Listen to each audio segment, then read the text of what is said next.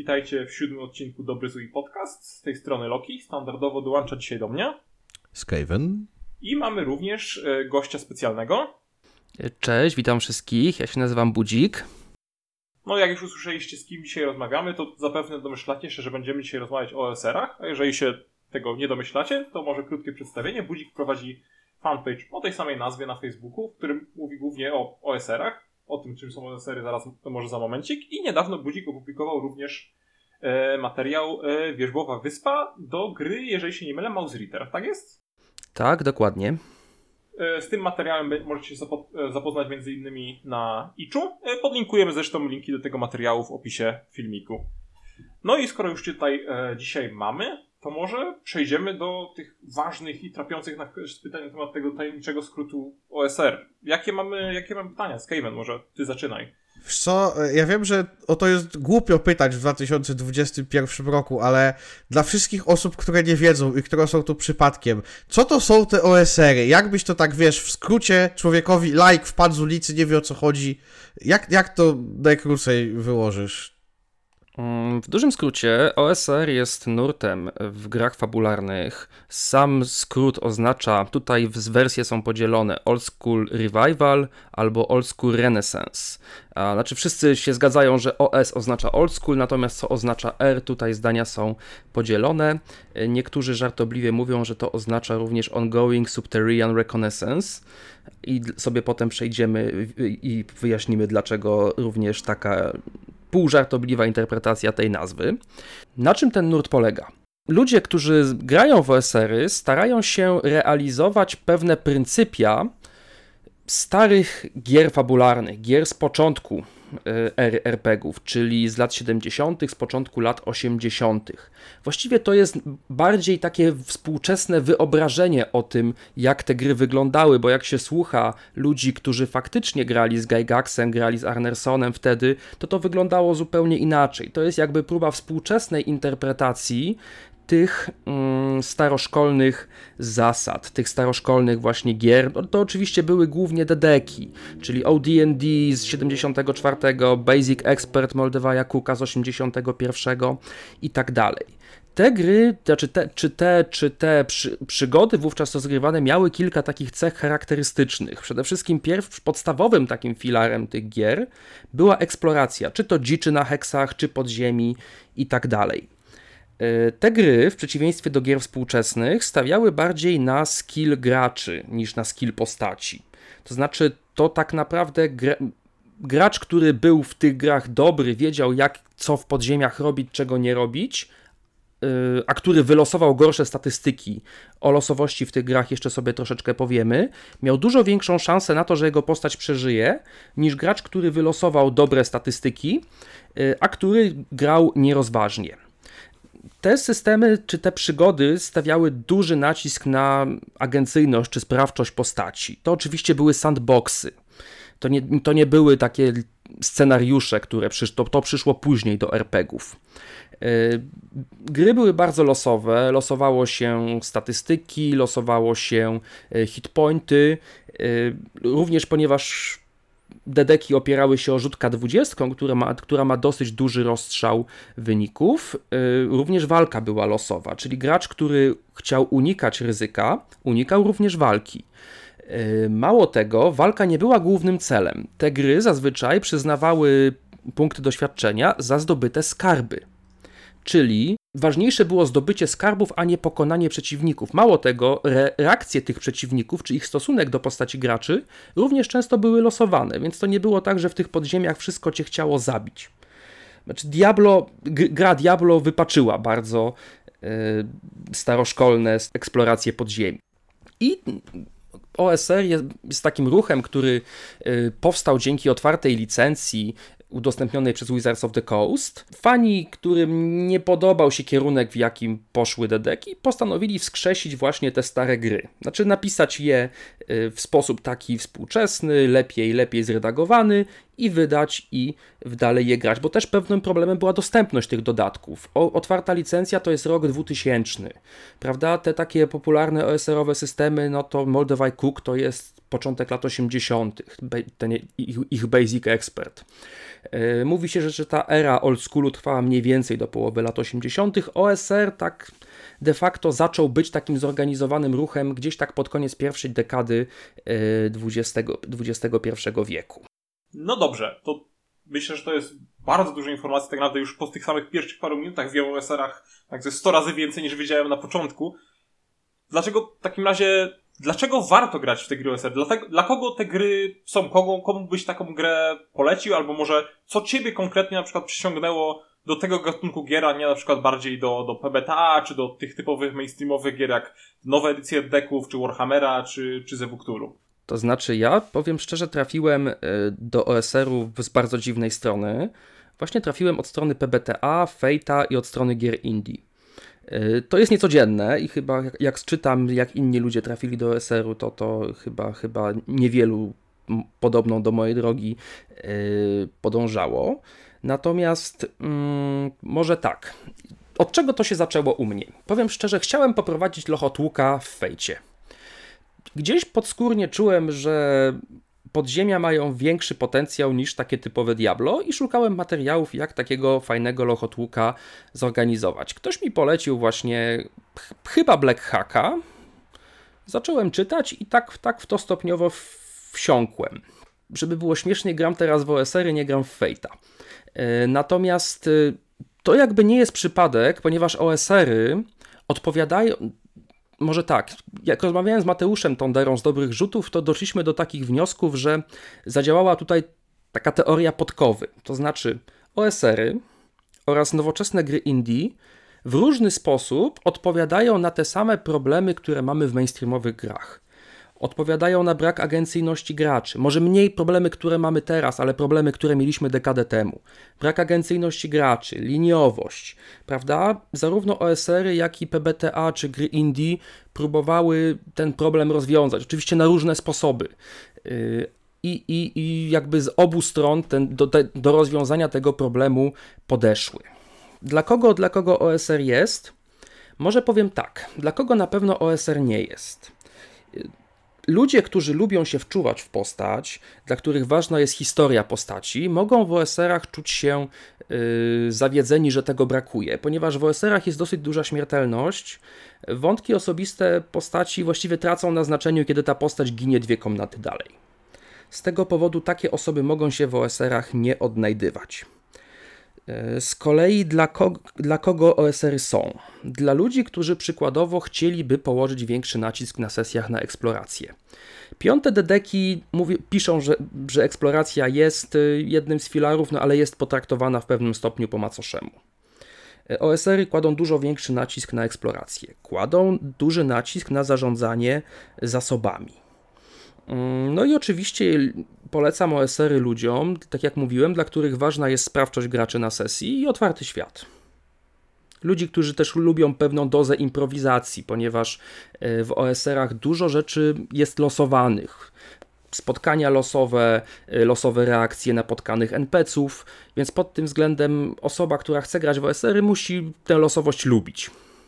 No i myślę, że też wpływa w znaczącym stopniu też na to, jak, jak mistrzowie gry przygotowują się też do tych sesji, ale jak tak wspominasz właśnie dla kogo te orsery są, dla kogo nie ma, powiedzmy, przychodzi ktoś do ciebie i pyta, pyta cię, że chciałby zacząć grać w OSR-y, ale że w sumie nie wie od jakiej gry, od jakiej gry zacząć, bo zakładam, że może te najstarsze edycje deków to nie jest najbardziej strawna lektura czy, czy gra do, dla, dla właśnie osoby, która dopiero zaczęła przygodę z OSR-ami. Gdybyś miał w tej chwili polecić jedno albo kilka gier z tego gatunku OSR, jakichś takich flagowych lub twoich ulubionych, które byś polecił komuś jako ten punkt wejścia e, w tą dziedzinę gier? To znaczy na początku może rozróżnijmy trosz, dwie rzeczy, które się przenikają, przeplatają, ale w pewnym sensie są troszeczkę oddzielne. OSR-y i retroklony. Retroklony to są dosłownie stare edycje gier przepisane na nowo, z, nowym, z nowoczesnym layoutem, e, w nowoczesny sposób zredagowane. Przykładowo Old School Essentials. E, to są, to są dosłownie stare gry, czasem z drobnymi poprawkami, typu gdzieś tam wyrzucono e, wyrzucono na przykład Taco, To Hit AC Zero, prawda? Natomiast to są, to są gry, to są dosłownie stare gry, wydane po prostu współcześnie. Natomiast OSR-y mm, są tak naprawdę współczesnymi grami, które mają za zadanie realizować te staroszkolne pryncypia, czy to, co my uważamy za staroszkolne pryncypia. Jeżeli ktoś szuka takiej gry na pierwszy kontakt z, z OSR-em, czy, czy w ogóle ze staroszkolnym graniem, ja bym polecał Black Hacka, drugą edycję. To kosztuje w PDF-ie na drive-thru kilka dolców dosłownie. Mm, To ma bardzo fajnie zrobiony system zarządzania zasobami. Ma tak zwane kostki zużycia. To jest taki abstrakcyjny system, trochę w stylu gier indie. Yy, Do Black Hacka wyszło dużo haków, więc jeżeli poznacie Black Hacka, to będziecie w stanie również znać wiele, poznacie wiele innych gier, będziecie w stanie się w wielu hakach odnaleźć. Więc gdyby moim zdaniem, ja zaczynałem od Black, Hacka, od Black Hacka i to jest moim zdaniem bardzo dobry punkt startu. Tam są oczywiście klasy, tylko znowu one nie są jakoś, one się oczywiście między sobą różnią, ale nie są jakoś szczegółowo opisane, nie mają mnóstwa skilli, które musicie przeczytać. Ten system zawiera bardzo fajne generatory i pod tym względem na start moim zdaniem jest super zamkniętą całością, którą możecie przeczytać i jeżeli jeszcze troszeczkę sobie poczytacie o na przykład designie podziemi staroszkolnych, to będziecie w stanie yy, bez problemu taką sesję poprowadzić. Dobra, ale tak, tak troszeczkę otarliśmy się o temat e, wcześniej. E, troszeczkę wynika to, mam wrażenie, z Twoich dotychczasowych wypowiedzi. No, tak szczerze, to brzmi jakby wszystkie OSR były mniej więcej o tym samym. Tak jest, czy to jest tylko pozorne wrażenie? Co rozumiesz o tym samym? Tak jakby z twoich, z twoich wypowiedzi wynika, że w zasadzie OSR-y to są gry o eksploracji y, podziemi i o tudzież dziczy i o zarządzaniu y, zasobami y, w trakcie. Ja nie wiem, są OSR-y science fiction? Albo nie wiem, cyberpunkowe? Albo nie skupione aż tak na jednym czy innym y, pryncypiu? Jak to wygląda? Jak, jak zróżnicowany jest to gatunek, tak, czy nurt? Powiem w ten sposób. Jakby ist- istotną rolę w OSR-ach odgrywa eksploracja i zarządzanie ekwipunkiem. To zarządzanie ekwipunkiem może być na różnych poziomach. Możesz mieć dro- bardzo drobiazgowe y, zarządzanie ekwipunkiem typu na przykład klasyczne, klasyczny Basic Expert Moldewa Jakuka. Możesz mieć je w jakiś sposób uabstrakcyjnione, właśnie wspomniane kostki zużycia y, z Black Hacka. Teraz jestem świeżo po recenzji modułu Vast in the Dark, gdzie na przykład y, gracz wykupuje sobie sloty ekwipunku, ale jedynie określa, jaką dziedzinę ekwipunku mają one obsługiwać. Czy, czy leczenie, czy, czy źródła światła, czy y, na przykład y, sprzęt do eksploracji typu liny y, i tak dalej. Więc jakby zawsze to będzie, to będzie gdzieś, gdzieś w centrum. Y, Jakby OSR-y raczej nie są grami story-driven. Oczywiście eksploracja może się dziać w uniwersum science fiction. Y, Możecie eksplorować y, bazy, możecie eksplorować odległe planety. Są swoją drogą taki y, Alien od Free Aligan, eksploracja baz y, w, y, w Alienie, ten stealth mode, to jest tak naprawdę ukłon w stronę starej szkoły. Ta eksploracja się odbywa w turach. Co turę rzucacie na to, jak wam się zużyły zasoby. Tura, prawda, zajmuje określoną ilość czasu. W trakcie tego możecie na przykład przeszukać pomieszczenie, przemieścić się i tak dalej. Widziałem takie próby w oparciu o mechaniki OSR-owe, ponieważ mechaniki OSR-owe zazwyczaj są dosyć proste. Prawda? Tam dominuje takie podejście rul- rulings not rules, czyli zasady celowo nie obejmują bardzo wielu rzeczy. Prawda? Yy, ponieważ te mechaniki są proste, niektórzy tworzą w oparciu o, o, o mechaniki OSR-owe yy, gry de facto story-driven. Przykładowo Cthulhu Hack, który jest no, detektywistyczną grą o Cthulhu w oparciu o mechanikę Black Hacka. Tam y, te kostki zużycia wykorzystywane są do pozyskiwania przez graczy wskazówek. Y, Jest taka gra cyberpunkowa Dancing with. Zaraz przekręcę tytuł, bo jest strasznie długi. Dancing with Bullets Under Neon Sky. Y, Tam przykładowo postacie mają jakby warunkiem zdobywania kolejnych poziomów jest osiąganie przez postacie konkretnych celów, czyli de facto znowu jakaś próba story-driven. Natomiast, y, no moim zdaniem, to się w OSR-ach średnio sprawdza, ponieważ no, cele postaci tracą znaczenie, jak ta postać y, ginie, a w OSR-ach ginie dosyć łatwo. Więc jeżeli pytasz o to, to zazwyczaj no, cechą tego gatunku jest to, że w jego centrum jest eksploracja. No dobra, okej, to, to myślę, że odpowiada na, na moje pytanie. Po prostu taki, taki gatunek i mniej więcej tego należy się spodziewać, a szafarze wiadomo można sobie dobrać wedle uznania. Zresztą co do szafarzy, no to przecież mamy OSR-a o, o myszach Mouse Rittera, do którego jak gdzieś tam Loki wspominał, no przecież pisałeś sam, nie? No więc... Mm, Znaczy, Mouse- Mouse Eater jest takim, znaczy jest, przede wszystkim jest hakiem, jest hakiem do gry Into the Odd. Yy, To jest taki kole, kolejny, kolejny bardzo ciekawy z punktu widzenia w ogóle tego, jak bardzo minimalistyczny może być OSR tytuł. Yy, Znaczy, natomiast Mouse Eater jest takim typowym eksploracyjnym y, OSR-em, tylko no zamiast ludzi mamy myszy, a zamiast NPC-ów mamy y, inne zwierzęta. Przykładowo żaby to są rycerze, wrony to są wiedźmy i tak dalej. Więc pod tym względem y, Mouse Eater jest bardzo, bym powiedział, klasycznym OSR-em. No ale dobra, no to zdarzyło ci się faktycznie, wiemy, publikować różne mniejsze, większe rzeczy około OSR-owe, a bierzesz w ogóle pod uwagę napisanie własnego, samodzielnego OSR-a?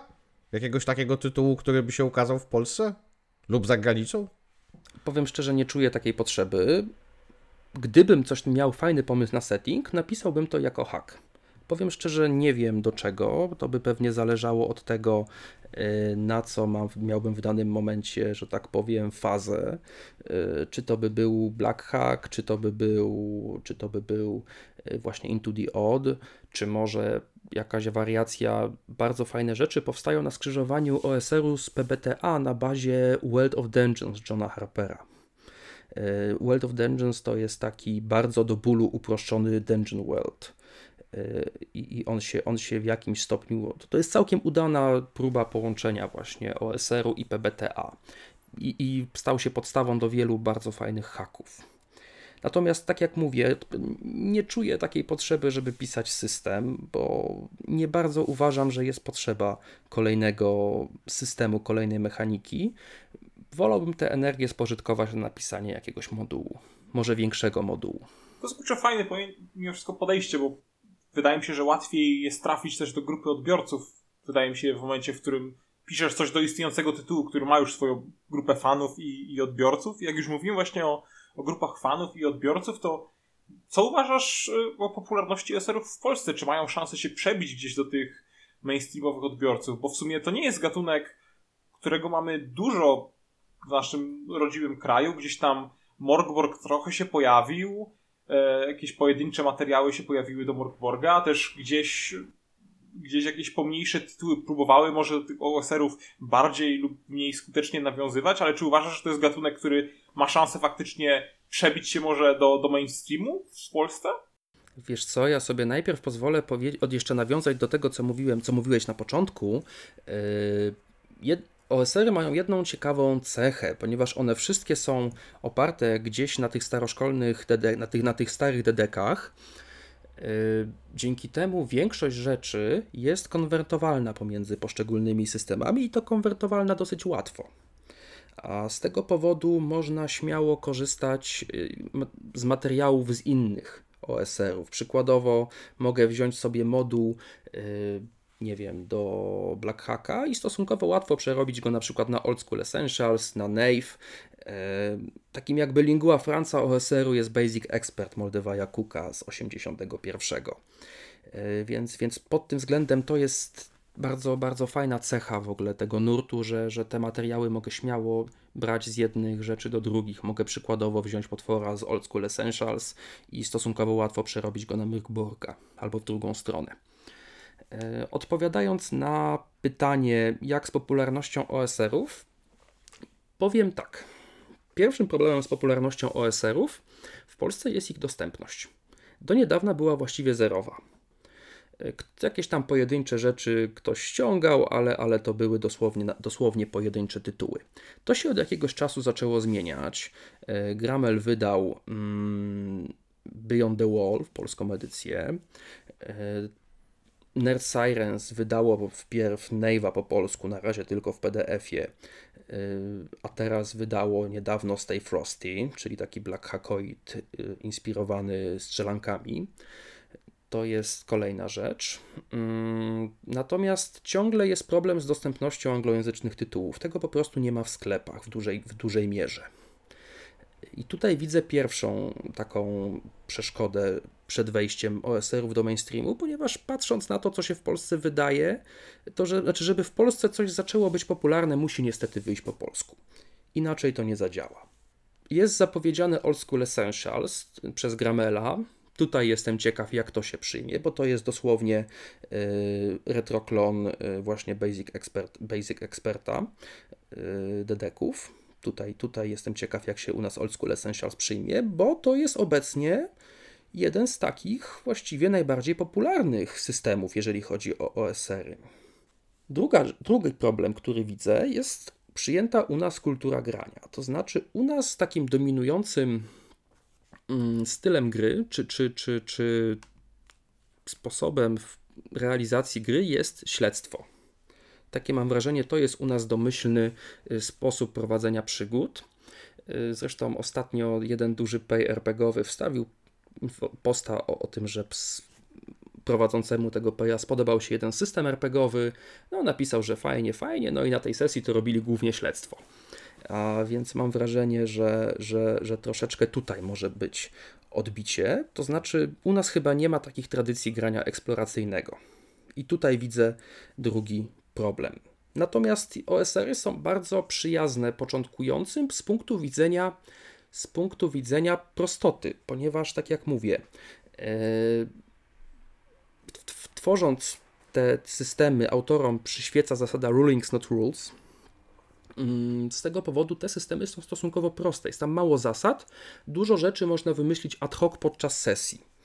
Mm, I z tego powodu ja na przykład lubię osobom świeżym w RPGach pokazać y, OSR. Czasem tam wprowadzam troszeczkę mniejszą śmiertelność, żeby tych ludzi nie zniechęcić, bo to też może być problem. Ludzie często, czy osoby, osoby yy, u nas w Polsce mam wrażenie też przywiązują się do postaci, lubią te postaci odgrywać.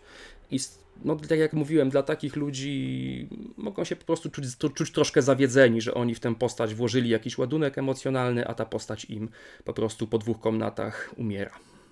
Tak, y, dobra, no to, to patrząc na, że znamy już wady i zalety OSR-ów, wiemy czym się różnią od mainstreamu, wiemy, że gdzieś tam po drodze tak naprawdę yy, nurt yy, OSR czy nurt retroklonów y, dosyć mocno odseparował się od y, mainstreamowego Dungeons and Dragons Chciałbyś, żeby szósta edycja Dungeons and Dragons wróciła do korzeni, żeby była bardziej OSR-owa, bardziej nawiązująca do y, pierwszych edycji, czy do, nie wiem, choćby Advanced Dungeons and Dragons? Czy, czy to już jest zamknięta droga i już po prostu dedeki muszą iść swoją ścieżką i, i tak jakby nie ma powrotu? To znaczy tak. Y Wizardzi stawiają w swoich dedekach konsekwentnie, odkąd je kupili, od 2000 roku, odkąd wydali, czy kupili wcześniej oczywiście, ale w 2000 roku wydali trzecią edycję, yy, bardzo stawiają na zbalansowany kombat. Zbalansowany w tym sensie, co oni rozumieją przez zbalansowany, to znaczy, jeżeli gracze nie zrobią jakichś bardzo głupich decyzji, nie zrobią, nie będą mieli jakiegoś wyjątkowego pecha na kościach, to oni sobie z określoną liczbą kombatów poradzą. Prawda? Ten cały Adventuring Day i tak dalej. O, to jest tak podejście, które czasem się nazywa combat as sport, czyli zbalansowany kombat. Yy, no tylko, że OSR wychodzą z innego założenia. W OSR-ach kombat z definicji nie jest zbalansowany. Yy, gracze powinni się zawsze trzy razy zastanowić, czy oni chcą w kombat wejść. Yy, mało tego, yy, często, często kluczową decyzją w OSR-ach jest na przykład wycofanie się z kombatu. Prawda?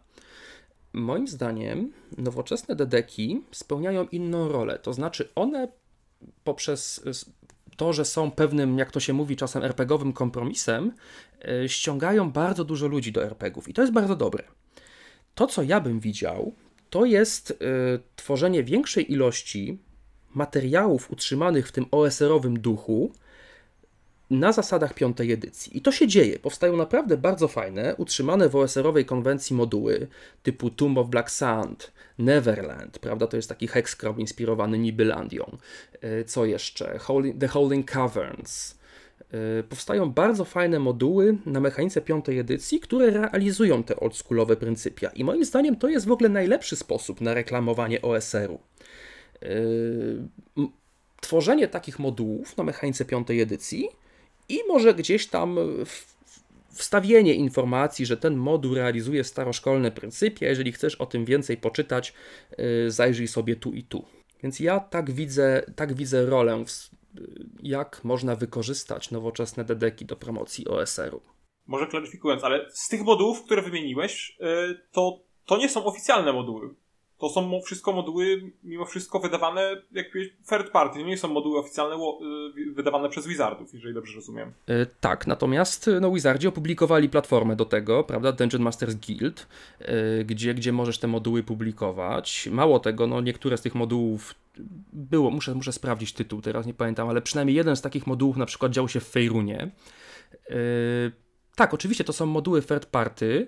E, Jakby czy ja czuję, może inaczej, jakbym widział, o, tak bym widział rolę, y, co mogliby zrobić Wizardzi w swoich oficjalnych produktach. Podobną rzecz, jak zrobiło Freya Ligan z, z Forbidden Lands. Freya Ligan zaprosiło twórców OSR-owych, y, Bena Miltona i, i kilku innych, i z taką prośbą: stwórzcie nam y, lokację do naszej gry, czy taki mini moduł.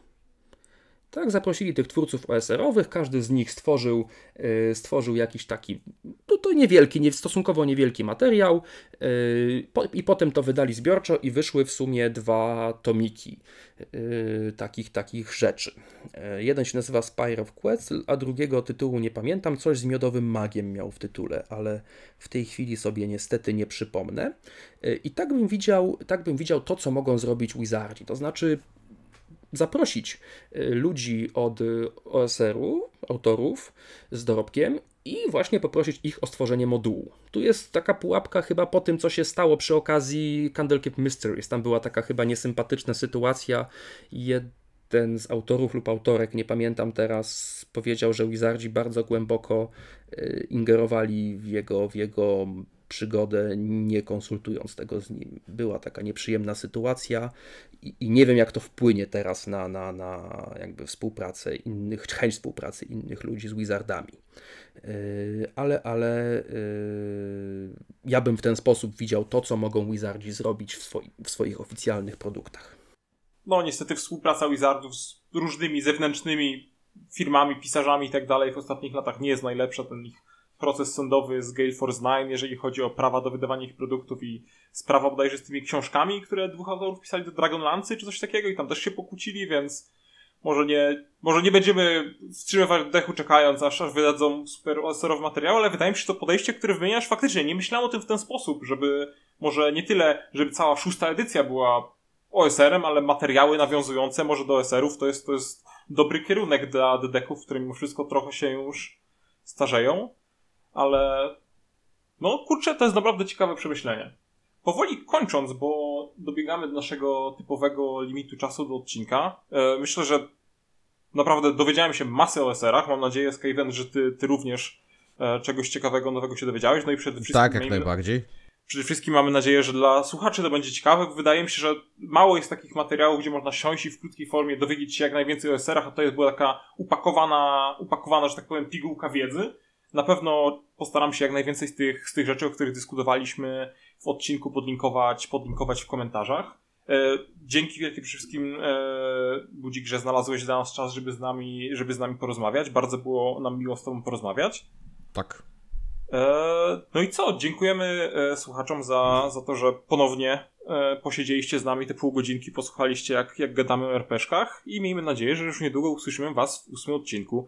Dzięki wielkie i do usłyszenia. Dzięki, cześć. Bardzo dziękuję za zaproszenie. Do zobaczenia.